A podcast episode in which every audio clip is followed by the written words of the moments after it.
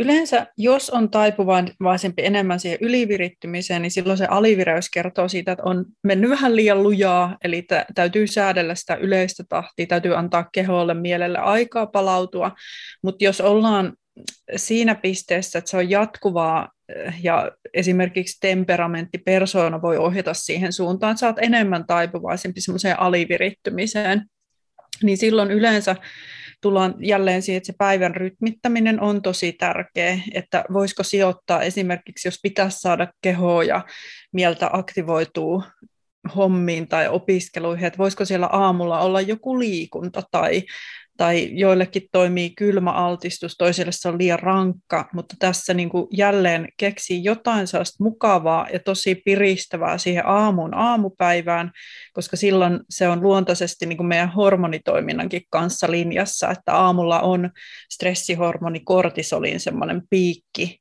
ja sitten jos siihen vielä yhdistetään se, että lähdetään vaikka lenkille, niin se päivä voi lähteä paremmin käyntiin. Ja täältä aloitellaan. Täällä siis psykoterapeutti Tara Tuomisilta ja ollaan täällä meidän Geneesin Olet riittävä podcastissa.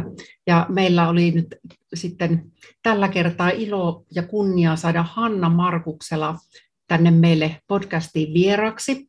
Ja hänen kirjansakin on jo täällä meillä paikalla, joska me ei ole vielä keritty tätä kunnolla lukea selailla vaan, mutta esitteletkö itsesi, mitä, mitä kaikkea olet? Kiitos. Mä yritän pitää jonkunlaisen hissipuheen, eli mä oon tällainen hyvinvointialan monitoimi-ihminen.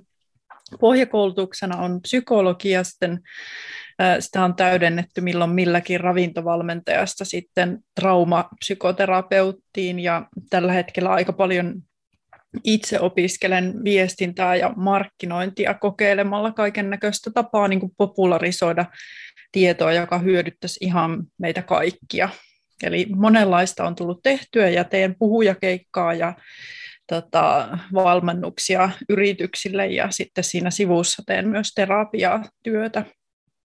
Joo, kuulostaa todella niin kuin, mielenkiintoiselta ja monipuoliselta työltä. No sitten tietysti kiinnostaisi niin kovasti minua kuin varmasti kuulijoitakin, niin ihan tämä kirja, että miksi just tämä kirja ja mistä tämä sai niin kuin alkunsa, että vireystila äärellä ollaan? Joo, mulle pitkään sanottiin, kun mä aina pyrin niin kuin just työhyvinvointipuolellekin tuomaan sitä vireystilaa, termiä, että se ei ole semmoinen, mistä porukka saa kiinni tai ei kannata käyttää sitä sanaa. Ja mulle ei jotenkin kuitenkaan oikein riittänyt se, että puhutaan stressin hallinnasta. Että sitten kun pidin semmoisia luentoja, missä mä selitin, mitä on alivireys, ylivireys, ja tämä on tietenkin eri asia, jos on vaikea-asteinen trauma ja se vireystila sahaa hirvittävästi, niin se on eri asia kuin semmoinen arkinen stressi, mutta monella ne stressireaktiot on aika vaihtelevia, joten tuntuu, että siitä avautui semmoinen hienojakoisempi ymmärrys siitä stressistä plus sitten semmoinen niin ennakoiva säätely monelle, että se osoittautui hyvin käyttökelpoiseksi konseptiksi mä siitä sitten kehittelin aika paljon, että miten mä havainnollistan tätä ja ja moni on saanut sitten siitä niin paljon apua, että päätin, että tämä on saatava kirjaksi ja tämä on saatava Suomessa niin kuin levitykseen tämä käsite. Ja tietenkin tässä kirjasta on käyty ihan kaikki läpi niin kuin hormonitoiminnasta liikuntaan ja kofeiiniin ja näin, että on tämmöinen yleisteos sitten jokaiselle, mutta kyllä siitä on apua, jos vireystilan säätelyn kanssa niin kuin terapiassakin työskennellään. Kyllä, ja paljon tulee niin kuin lisävalaistusta. Ja tietysti traumapsykoterapiatyössä itse paljon puhun vireystilasta, ja nyt olen jo, vaikka tämä on niin vähän aikaa ollut tämä kirja, niin mä jo kerinyt ihan muutamaltakin asiakkaalta saada niin kuin hyvää palautetta, että ihan mahtavaa, että nyt tulee vielä niin kuin lisää tästä asiaa. Mutta nimenomaan, jos ajatellaan muitakin ihmisiä, kun, jolla on vaikeita traumoja taustalla, niin se on varmaan hirveän mielenkiintoista, että mitä on sinun sellaiset ihan niin kuin arkielämän vinkit, että millä säädellä sitä omaa vireystilaa. Kyllä. No, mä sanoisin, että kaikki lähtee aina siitä tunnistamisesta, että meenkö mä nyt jo lähellä sitä ylivireyttä tai onko mä tippunut alivireyteen, mistä se on seurausta. Eli ylipäänsä se, että alkaa hahmottaa aina vaan aikaisemmin, että onko se stressikäppyrä nousussa, meneekö vähän liian lujaa, että se rupeaa jo häiritsemään esimerkiksi ihan semmoista hyvää työflowta, keskittymiskykyä. Mä voin nyt kertoa esimerkin tästä noin vaikka omasta elämästäni, että mä oon nyt pyrkinyt puhumaan myös siitä, että vireystila, kun se kohoaa vähän jo sinne ylivireen puolelle, niin saattaa tuntua tosi mukavalta. Että osa meistä on tämmöisiä yliinnostujia, mennään niin kuin euforisessa tämmöisessä maniassa jonkun asian kanssa, ja sekin kuormittaa sitä hermostoa, että se on kivaa, sitä jaksaa aikansa, mutta siitäkin pitää palautua, niin mä havainnollistan yleensä sitä silleen, että jos meillä on joku pelko tai jännitys, silloin se ylivireys ei tunnu miellyttävältä. Mutta jos se on tämmöisellä positiivisella valenssilla, eli se on positiiviseksi koettu se vireystilan nousu, niin silloin sitä mm, ei mielellään edes tuu sieltä enää alas. Että et se tuntuu, että et nyt lennetään, nyt mennään.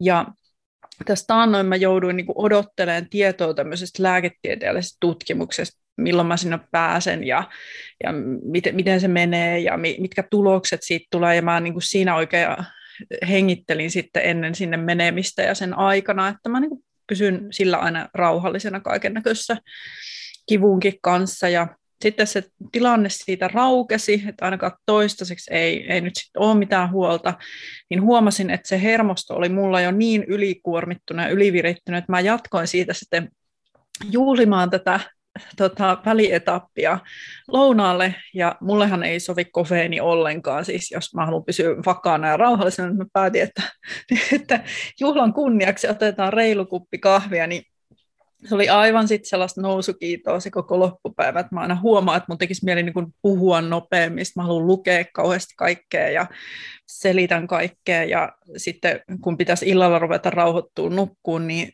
se ei se kone rauhoitu enää siitä. Eli se, mikä on niin kuin tyypillisin ihan tavallisessa elämässä haastetta vireystilan kanssa, kyllä se keho sitä päivän ajan kestää, mutta me, meille kaikille tulee ongelmia, jos meidän uniajasta lähdetään rokottamaan tai se unenlaatu kärsii, eli tavallaan sieltä on pakko laskeutua ajoissa. Ja tämä on nyt monelle, jotka on hirveässä pöhinässä vaikka startup-yritysmaailmassa tai jotka on innostunut jostain harrastuksesta, niin tämä on heille tosi tärkeä konsepti myös, samoin luovilla aloilla että et miten säädellä kuitenkin fiksusti. Hmm. Tota, miten ajoissa ajattelet, niin kun totta kai yksilöllistä, että pitäisi, niin kun sit, jos on ylivireystilan puolella tai menee helposti, itse kuulun kanssa tähän helposti innostuvaan porukkaan, joka tekee paljon kaikenlaista ja juuri on tuttua sen, että illalla on hmm. sitten, se ei todellakaan onnistukaan se rauhoittuminen, niin onko joku semmoinen vähän niin kuin nyrkkisääntö, että jos haluaisi olla vaikka 22-23 unilla, niin milloin sinne hmm. pitäisi ruveta vähän rauhoittumaan ja Joo, tuo, tuo on hyvä kysymys, koska joillekin se tulee vähän semmoisena ärsyttävänä tietona, että osalla meistä se voi vaatia 20 tuntia rauhoittelua se hermosto, ja ei se tarkoita sitä, että pitäisi tehdä joku kahden tunnin äh, joogasessio ja olla hissutella siellä, mutta pitäisi niinku ruveta kuitenkin laskeutuu siitä transsitilasta, tai sitten jos meillä on ollut paljon työssä stressi, niin jotenkin pitäisi käsitellä ne asiat ja laittaa ne kansi, että osallahan toimii ihan huolihetki, että se on aika yleinen, yleisesti käytetty, jos on unen kanssa ongelmia tai vaikeuksia niin kuin pitää se vireys yöllä rauhallisena, niin se, se voi toimia, mutta jollain tavalla tulla sieltä alas, ja tässä tietenkin osalla ihmisistä kotityöt rauhoittaa, ihan semmoinen puuhastelu, mutta joillakin sekin on niin virittävää, että about tunti ennen nukkumaan menoa voisi ruveta silleen jättää ne hommat siirtyy semmoiseen, niin kuin mä sanon aina, niin kuin, että tekemisen tilasta siirryttäisiin olemisen tilaan, ja olemisen tilahan on myös niin kuin mindfulness puolella tunnettu siitä, että sä nimenomaan siirryt sellaiseen, että sä koet tätä hetkeä tällaisenaan, että koko ajan yritä saavuttaa jotain, että analysoi jotain.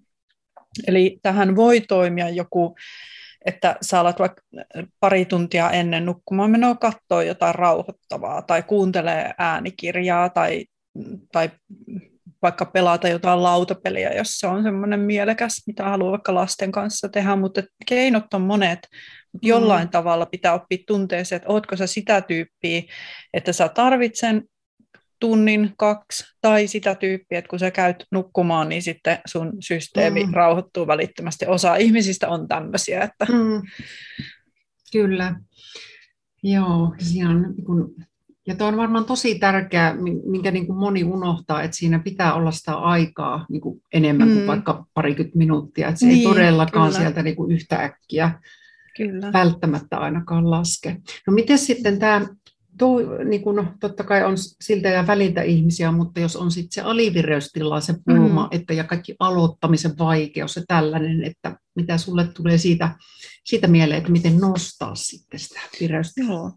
Yleensä, jos on taipuvaisempi enemmän siihen ylivirittymiseen, niin silloin se alivireys kertoo siitä, että on mennyt vähän liian lujaa, eli t- täytyy säädellä sitä yleistä tahtia, täytyy antaa keholle mielelle aikaa palautua, mutta jos ollaan siinä pisteessä, että se on jatkuvaa eh, ja esimerkiksi temperamentti, persoona voi ohjata siihen suuntaan, että sä oot enemmän taipuvaisempi semmoiseen alivirittymiseen, niin silloin yleensä tullaan jälleen siihen, että se päivän rytmittäminen on tosi tärkeä, että voisiko sijoittaa esimerkiksi, jos pitäisi saada kehoa ja mieltä aktivoituu hommiin tai opiskeluihin, että voisiko siellä aamulla olla joku liikunta tai tai joillekin toimii kylmä altistus, toiselle se on liian rankka, mutta tässä niin kuin jälleen keksii jotain sellaista mukavaa ja tosi piristävää siihen aamun aamupäivään, koska silloin se on luontaisesti niin kuin meidän hormonitoiminnankin kanssa linjassa, että aamulla on stressihormoni kortisolin semmoinen piikki,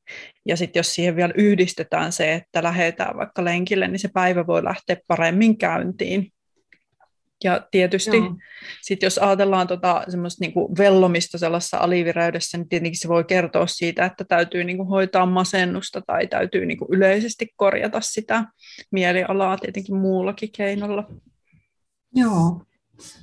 Miten sitten tota, ajattelet erilaisista mittauksista, että jos on vaikka ranneke tai älysormus tai mitä kaikkea on appeja maailma täynnä, niin onko jotain, mitä niin kuin voisi jopa suositella, että, että siitä mittaamisesta olisi hyötyä. Joo. Nämä on herättänyt puolesta ja vastaan jotenkin tosi voimakkaitakin mielipiteitä ja itsehän mä oon mitannut jossain vaiheessa tosi paljon, että mulla oli semmoinen asennoituminen, että nyt otetaan tästä älyteknologiasta kaikki irti ja selvitetään sitä omaa hermoston toimintaa. Ja esimerkiksi monelle tämä toimii parhaiten just sille, että on mittausjakso, että ei niinku tavallaan jäädä koko ajan vaan sen sen mittarin lukemia tuijottaa, ja siinä voi käydä silleen, että aluksi tulee se himo, että mä haluan näitä askelia hirveästi, tai nyt mä haluan, että mun sykkeet saadaan niin kuin tasaisemmaksi, ja voi tulla semmoinen kuherruskuukausi sen mittarin kanssa, että se menee yli. Ja tämä on niin kauan luonnollista, kun se ei rupea ahdistaa ja häiritsee nukkumista, tai tai se ei vie sua ihan pois jostakin itsen kehon mieliyhteydestä, joka on kuitenkin semmoinen, mitä ne laitteet ei tietenkään kor- korvaa, mutta mm. mä sanoisin tälleen niin kuin, äh, psykoterapiankin näkökulmasta, että nämä laitteet voi auttaa vahvistamaan sitä kehomieliyhteyttä semmoisessa niin opetteluvaiheessa. Eli sä saatat oppia kuitenkin jotain, että jahas, että mulla ihan oikeasti menee niin kuin näin kauan vaikka sieltä ylivireydestä rauhoittaa se syke, ja siinä voi auttaa tämmöinen ja tämmöinen harjoitus, tai, tai että mä ihan oikeasti niin kuin mun sykkeet laskeekin kiireisen päivän jälkeen vaikka tuossa kohtaa yötä, että se, se voi olla todella semmoinen tärkeä itsetutkiskelukeino, mutta mä aina sitten haluan muistuttaa, että meillä on suuret perinnölliset erot esimerkiksi sykevälivaihtelussa, mikä kertoo siitä, että kuinka meidän niin kuin, esim. parasympaattinen hermosto, kuinka aktiivisesti se toimii, kuin nopeasti se aktivoituu, eli kuin nopeasti me aletaan rentoutua, ja, ja miten voimakasta se aktiivisuus on yön aikana, että näissä niin kuin lukemissa mä havainnollistan sitä silleen, että saattaa olla ihminen, jolla sykevälivaihtelu, joka kertoo siis yön aikaisesta palautumista, joka on yksi mittari sille, niin se voi olla vaikka jotain 20. Sitten otetaan toinen, jolla on todella hyvä geeniperimä, harrastaa kestävyysliikuntaa, niin se voi olla sitten 120, että nämä on niin ihan äärilaidoissa. Ja tämä henkilö, jolla on hyvä kestävyyskunto, tietynlainen genetiikka, niin hänellä saattaa jatkuvasti näyttää niin sanotusti vihreätä se palautuminen siinä, missä toinen menee aina punaiselle, vaikka hän kokisi, että hän on ihan rauhallinen ja mm. rentoutunut. Että näin niin kuin ikinä voi korvata sitä, että meillä on muitakin palautumisen mittareita olossa ja meidän aivojen täytyy palautua, että se on monitahosta se, mitä siellä kehossa mielessä tapahtuu. Joo, eli voisi varmaan vähän niin kuin ajatella, että nämä kaikki mittaritkin on niin hyvä, hyvä renki, mutta huono isäntä, että ei liikaa sitten lähde mm. tuijottamaan niitä. Että, Kyllä. Mm. Ja että maltaisi pitää taukojakin, että jos ei millään malta jättää ourasormusta tai ranneketta välillä pois, niin sit kertoo ehkä jo semmoisesta integroitumisesta siihen laitteeseen, millä voi olla hyvä tehdäkin jotain. Ja ymmärrän, että toisilla taas voi olla vaikea hahmottaa sitä, mitä siellä kehossa tapahtuu, niin silloin nämä on niin kuin ainakin omalla työuralla ollut semmoinen suuri apuväline, että jos me otetaan semmoinen perinteinen tapaus, henkilö, joka sanoo, että häne, hänellä ei ole yhtään stressiä, hän ei ole lainkaan kuormittunut, keho kuitenkin oireilee, ja sitten siellä nähdäänkin, että hän on koko ajan hänen autonominen hermosto ylivirittynyt, niin silloin se voi olla suuri semmoinen oivalluksen väline. Joo, ihan totta. Miten sitten tuota kehon reagoinnista, niin tuota, ää, ajattelet tämän vireystilan ja säätelyn sitten, kun ihmisillä on paljon kipuja kuitenkin, ja sitten ainakin se, näin se ainakin näyttäytyy, että kivut sitten pysäyttää, jos ei, ei mikään muu, niin Kyllä. mitä tästä ajattelet? Joo, tuli muuten vielä tuohon mittaamiseen ja kipuihin Joo. liittyen mieleen, että jos, on, jos kärsii kroonisista kivuista, niin silloin se on yksi esimerkki tilanteesta, missä mä en välttämättä suosittele mitään palautumismittauksia vaikka yön aikana, että se voi vaan turhaan niin kuin stressata, että kannattaisi niin kuin odottaa, että se tilanne jotenkin asettuu, että siellä voi olla, että näyttää niin kuin tosi huonolta se palautuminen ja sillä tiedolla ei välttämättä tee mitään, mutta monella se keho todellakin lähettää aina jonkun signaalin, että, että nyt kannattaisi hiljentää tai höllätä. Tai, tai se voi olla ihan, no, tulee mieli, mieleen niin semmoinen esimerkki, että ihan työergonomiakin voi kertoa siitä, että kuinka sä vedät sun omat rajat, että huomioitko sä myös omaa hyvinvointia tehdessä töitä, vai onko sun työasennot aina semmoisia, että sä yrität vaan näyttää ja pistää parasta sen terveyden kustannuksella. Sekin voi alkaa oireilla sitten hartia, niska, selkäkipuina. Ja sitten kun ruvetaan miettimään niitä ratkaisuja, niin siellä voi tulla semmoinen olo, että voinko mä muuttaa mun työasentoa tälle, että saanko mä tehdä töitä niin kuin eri tavalla, saanko mä panostaa itseen tässä mittakaavassa. Et, et mun mielestä niin kuin kaikenlaiset kivut ja tuntemukset, niin ainahan ne on jo jostakin tärkeä semmoinen viesti. Mm. Kyllä, ja tuo oli tosi tärkeä pointti myös tuo työergonomia ja ihan niin kuin se itsestä huolehtiminen ja tauotus ja kaikki tällaiset Kyllä. asiat. Kyllä, ja se on hyvä muistaa, että jos kärsii ihan, jos on vaikka kehossa joku rakenteellinen ongelma, mikä luonnostaan niin aiheuttaakin sitten kipua, että jos olet vähänkin väärässä asennossa, niin stressi ja univaje taas johtaa siihen, että ne kivut tuntuu voimakkaammilta. Että sen takia niin kuin, mä en ikinä tällä stressin hallinnalla, vireystilan säätelyllä halua väheksyä sitä, että siellä voi olla just joku rakenteellinen tekijä, että niitä kipuja on aina, mutta sille voi aina jotain kuitenkin helpotusta tuoda ihan siitä kokonaiskuormituksen säätelystä.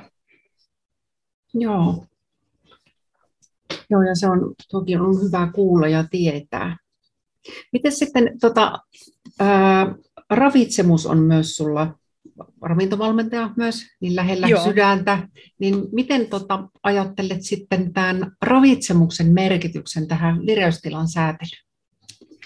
Mm, ennen kuin mä menen tähän ja mm. kysyisin mm. tätä sinulta kollegana, että mitä mieltä olet, että huomioidaanko me äh, psykoterapeutit, psykiatriset sairaanhoitajat, psykologit, huomioidaanko me tarpeeksi sitä niin kuin kokonaisvaltaisuutta tai ravintoa näissä mielen niin kuin huoltamisasioissa? No minun mielestä ei, koska mm. minun mielestä se on niin kuin ihan hurjan tärkeä juttu ja tiedän sen niin monesta ihmisestä ja itsestäni, jos ravitsemus lähtee pieleen, niin mitä se niin kuin tekee. Kyllä. Kyllä. Mä oon ihan samaa mieltä ja tämä on yksi syy, miksi mä yritän aina niin kuin psykologinkin roolissa ja yrityksille ja valmentajana tuoda sitä esille, että, että aina kuitenkin niin kuin siihen vakauttavaan työskentelyyn, millä me rauhoitetaan se kehomielijärjestelmä, niin siihen, kuuluu, siihen täytyy kuulua se, että me katsotaan ainakin, että onko siellä ruokarytmi kunnossa, onko ne ateriat tasapainoisia, koska jos ihminen ei toteuta näitä niin kuin perustarpeita kunnolla, niin sitten me voidaan käydä lukuisia keskusteluja, hifistellä sillä säätelytarpeella, mutta jos ei keho saa ravintoa, niin se ei vaan voi toimia optimaalisesti, eikä aivotkaan. Aivot käyttää ainoana energialähteenä kuitenkin verensokeria, ja jos siellä rupeaa tapahtuu hirveitä heilahteluja, niin sit osa on todella herkkiä sille, että kielteinen ajattelu itsestä, ympäristöstä lisääntyy, uhkien skannaaminen lisääntyy, mieliala on tosi vaikea pitää enää tasapainossa. Ja näitä esimerkkejä välillä kuuluu, että, että joku on käynyt jollakin tota, psykologilla ja sitten onkin alkanut syödä aamupalan tai huolehtii, niin kuin, että saa tarpeeksi edes kaloreita, mm. niin sitten eh, tavallaan hän ei olekaan tarvinnut enää samassa määrin apua siihen ailahtelevaan mielialaan. Että et, tämä on niin kuin semmoinen, että mä niin kuin ehkä uudestaan ja uudestaan kysyisin sitä, että jos on tosi huojuva se olo, niin ootko sä syönyt tarpeeksi? Oot, ootko sä nukkunut tarpeeksi? Oot sä tavallaan tehnyt ne perusjutut ja sitten voidaan ruveta katsoa, että no mitäs nyt sitten. Kyllä. Eli todellakin ne peruspalikat elämästä Kyllä. ensin kuntoon. Kyllä. Niin ja se ei, se ei vaadi mitään erikoista, ihmeellistä ruokavaliota, eikä mitään, missään nimessä vaadi mitään täydellisen terveellistä, optimoitua ruokavalioa, vaan se vaatii niitä kaloreita ja sitä, että niitä tulee säännöllisesti. Että esim. keskimäärin naisten ja miesten välillä on eroja no, miesten eduksi siinä, kuinka hyvin siedetään niin kuin pitkittyneitä ateriavälejä. Et mä useimmin törmään miehissä niihin, jotka ovat löytänyt pätkäpaastosta semmoisen, niin kuin, tämä on mun juttu. Ja sitten itse on just semmoinen, että jos minut laitetaan pätkäpaastolla, niin voin sanoa varmaan hyvästi kaikille ihmissuhteille, että on niin, niin kuin, kiukkunen ja ahdistunut siitä, että et, et menee verensokerit liian alas. Ja tähän näkyy niin kuin niillä, joilla on todella siis ongelmaa siinä verensokerin heilahtelussa, niin he kyllä tietää sen, sen jutun, mutta kun nämä koskee kuitenkin kaikkia, että siinä pitää löytää semmoinen oma, oma hyvä ruokarytmi.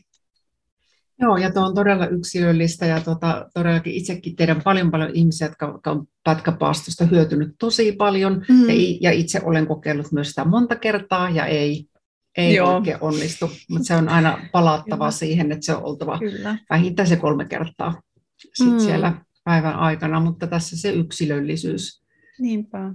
toki sitten.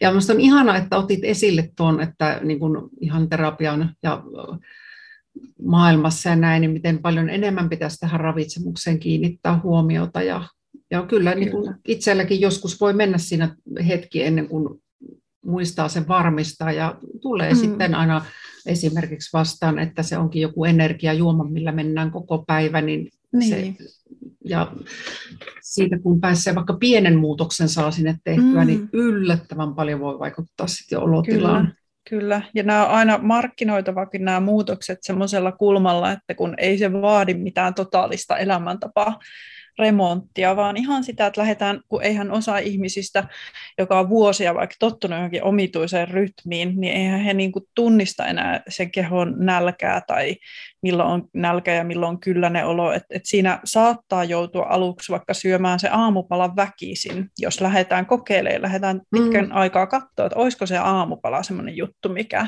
rauhoittaisi. Ja mä oon sitä mieltä, että osalla itse asiassa voi mennä terapiastakin aika paljon aikaa siihen, kun lähdetään tekemään vakauttavaa työskentelyä, että, että hiotaan ihan niitä perusjuttuja kuntoon, ja mä toivoisin, että tulisi enemmän esimerkiksi tämmöisiä vakauttavia ryhmiä tai jonkunlaista niin kuin pohjatyöskentelyä, että sitten voidaan mennä niin kuin vielä syvemmälle siinä, siinä terapian aikana. Mm, kyllä, ja tämä olisi aivan mahtavaa, että olisi, olisi tota, niin kun ajattelen, täälläkin on paljon ihmisiä, jotka odottaa terapiaan pääsyä, että mm. helposti menee puoli vuotta, vuosi, että sille mm. ajalle mm. olisi jotain, missä käytäisiin nämä perusasiat jo niin kuin läpi, mutta ehkä se, jospa se olisi tulevaisuutta. Niinpä, kyllä mä, mä haluan uskoa siihen, että tämä organisoidaan, tämä järjestelmä vielä, vielä paremmin. Mm, kokonaisvaltaisuus. Joo, no se on sitten ihan tähän kirjaan liittyen, niin minusta on niin kuin mielenkiintoista se, että kun tämä on suorituskyvyn salaisuus ja vireystilan säätelyn avulla huipputuloksiin, niin miksi just tämä näkökulma, että huipputuloksiin? Joo, tuo on varmasti herättänyt monessa kysymyksiä, että pitääkö taas suorittaa ja pitääkö tähdätä huipulle. Ja tämä kulma tulee lähinnä siitä, että mä halusin tällä kirjalla ja sen sanomalla tavoittaa enemmän myös niitä, jotka on tavallaan, voi olla tosi hyvässä fyysisessä kunnossa ja voi olla niin kuin uransa huipulla ja vauhti on kova, mutta siellä alla voi olla tosi paljonkin niin kuin kärsimystä tai voi olla fyysisiä vaivoja, jotka tulee siitä, että ne stressitasot on niin korkealla, niin mä ehkä tavoittelin ensinnäkin sitä, että mä saisin myös niin kuin miespuolisten henkilöiden huomion, että tämän kirjan ihan siis tämä niin kuin kannen ulkoasua myöten, tämä on tämmöinen niin insinööri, looginen ja aika tämmöinen niin kuin yksioikoinen kansi, eikä mitään krumeluureja ja pinkkiä sävyä ja tämä on nyt vähän tämmöistä sukupuolistereotypiointia, mutta mä kysyin lukuisilta miehiltä, että mitä tässä kannen suunnittelussa, mistä tykkää tässä ja toimiiko tämä. Eli, eli tavoite on nyt saada niin kuin miehetkin tämän aiheen piiriin enemmän, yritykset ja myös ne, joilla tavallaan menee vielä silleen hyvin, että heillä ei ole romahtanut terveys tai ei ole tullut pahempia ongelmia, että tavallaan nekin, jotka, joilla on kovat tavoitteet itselle, niin tavoittelisi niitä armollisemmin ja että siellä olisi mukana itsemyötätunto ja se itsesäätely. Joo. No joo, ja toi on niin kuin, tota, tosi tärkeä ja niin kuin hirmu hyvältä kuulostava asia, että ihan niin kuin, todella, no miehet toki, mutta niin kuin muu, niin kuin, että tästä mm. voi kaikki kiinnostua tästä kyllä, kirjasta, kyllä. että ei ole vaikka että tosiaan terapiassa kävijät tai näin poispäin, tai että koskee ihan kaikkia. Ja semmoinen knoppi tuosta kirjasta, että siellä hyvin vähän mainitaan tota, sitä traumakulmaa, että se oli multa tietoinen valinta, että mä millään tavalla en halua sysätä sitä pois, mutta kun tässä on käynyt aika paljon silleen, että nyt niin kuin, jos joku tunnistaa, että hei, mulla on mun trauma, mä haluan tehdä tätä työtä itseni kanssa, hän pääsee käsiksi semmoiseen niin tiedon valtamereen, sitten mä huomasin, että tavallaan nekin, jotka kuitenkin myös suunnattomasti hyötyy siitä yritysmaailmassa, naiset, miehet, jotka, jotka tunnistaa vaikka itsellä perfektionismia, niin ne jää kokonaan paitsi tämän tyyppisestä jeesistä, minkä se vireystilan säätely tuo. Eli heidän täytyy tavallaan mennä tarpeeksi huonoon kuntoon, että he pääsevät kiinni näihin. Sen takia mä haluan, että niin kuin tavallaan koko Suomi tulisi tutuksi tämän konseptin kanssa. Joo, ja se on todellakin hieno, hieno tavoite. Ja toivottavasti koko maailmakin vielä, niin, jos, ei, jos ei, ei ihan vielä, niin kyllä. jossain vaiheessa. Joo. Tulisiko vireystilan säätelyyn liittyen vielä nyt jotain sellaista, mitä haluaisit ihan kaikkien tietävän?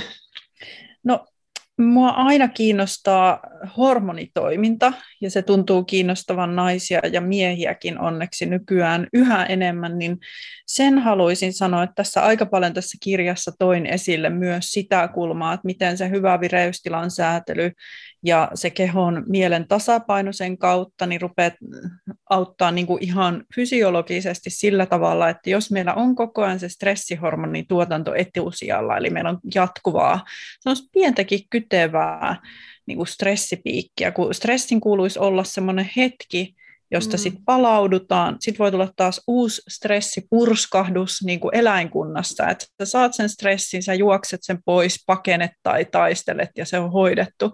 Mutta ihmisellä on liian paljon pitkäkestoista kroonista stressiä, että se kuormittaa meidän meidän järjestelmää siinä mielessä, että keho joutuu aina tekemään sen valinnan, että panostetaanko me nyt niin kuin stressihormonituotantoon vai sukuhormonituotantoon. Ja tämän takia sitten, jos sitä stressiä alkaa fiksusti säädellä ja tulee yhä enemmän parempaa palautumista, se yöuni saadaan kuntoon ja tehdään töitä sen eteen, niin se tekee hyvää sukuhormonitoiminnallekin. Ja nyt, jos mä nyt mä aloitan nyt vaikka miehistä, että miehilläkin niin kuin semmoinen jatkuva stressi voi, voi heikentää sitä hormonitasapainoa, ja uni on hirveän tärkeä myös miehen hormonitasapainolle, ja sitten kaiken kaikkiaan iän myötähän miehelläkin testosteronitaso alkaa laskea, ja sitten on todettu, että miehellä voi väliaikaisesti nuorellakin se testosteronituotanto häiriintyy siitä, että on aivan liian kova treeni ja ihan hirveä yksipuolinen ruokavalio, että semmoinen perusruoka, riittävä syöminen ja järkevä treenaaminen on miehellekin hyväksi, mutta naisella se järjestelmä on vielä herkempi. Eli jos, niin kun, jos tulee semmoista kroonista stressiä, niin monella se näkyy sille, että on kuukautisia edeltävät oireet paljon pahemmat, tai sitten kun ajatellaan, että suomalaisilla keskimäärin naisilla alkaa 51-vuotiaana vaihdevuodet, niin jo kymmenen vuotta aikaisemmin nelikymppisenä monella alkaa se oireilu, eli yöuni esimerkiksi muuttuu, se varsinkin loppuosa siitä yöunesta muuttuu pinnallisemmaksi. Jos siihen lisätään vielä semmoinen jatkuva stressikuormitus, joka sotkee se sukuhormonitasapainoa, niin se voi vielä heikentää sitä unta, tehdä siitä kuukautiskierrosta vielä haastavamman. Tämmöinen niin kehomieliyhteys on mun mielestä tosi tärkeä huomioida että sitä herkkää hormonitasapainoa voi hoitaa myös sen mielen ja sen stressin hallinnan avulla. No, toki on ihan loistava, loistava tieto ihmisille, koska tota, ei välttämättä tule niitä hormoneita ajateltu tässä kohti. Että mm, tietysti mm. olemme kokonaisuus ja keho ja mieli. Mm. Yhteistyö vaikuttaa kaikkeen. Kyllä, ja se menee myös niin päin, että monella sit voi auttaa se, että ajoissa, jos tota, haluaa, niin käytetään tota, hormonikorvaushoitoa. Se voi todella tasapainottaa mielialaa ja kaikilla esimerkiksi vaihdevuosioireina ei ole mitään hikoilua tai mm. kuumia aaltoja, että se semmoinen epämääräinen ahdistus tai uniongelma voi olla se ainoa oire, että tätä mä oon halunnut myös niin tämän kirjan ja haastattelujen kautta tuoda, että mahdollisimman moni ajoissa sitten hoitaisi yhä kokonaisvaltaisemmin sitä hyvinvointia, että ei lähdettäisi pelkästään niin unilääkkeellä ja psyykelääkkeellä liikkeelle, että katsottaisiin kuitenkin myös se hormonipuoli kuntoon. Mm. Kyllä, ja tässä just tulee taas se kokonaisuus ja ravitsemuksen ja kaiken merkitys. Kyllä. Hienoa.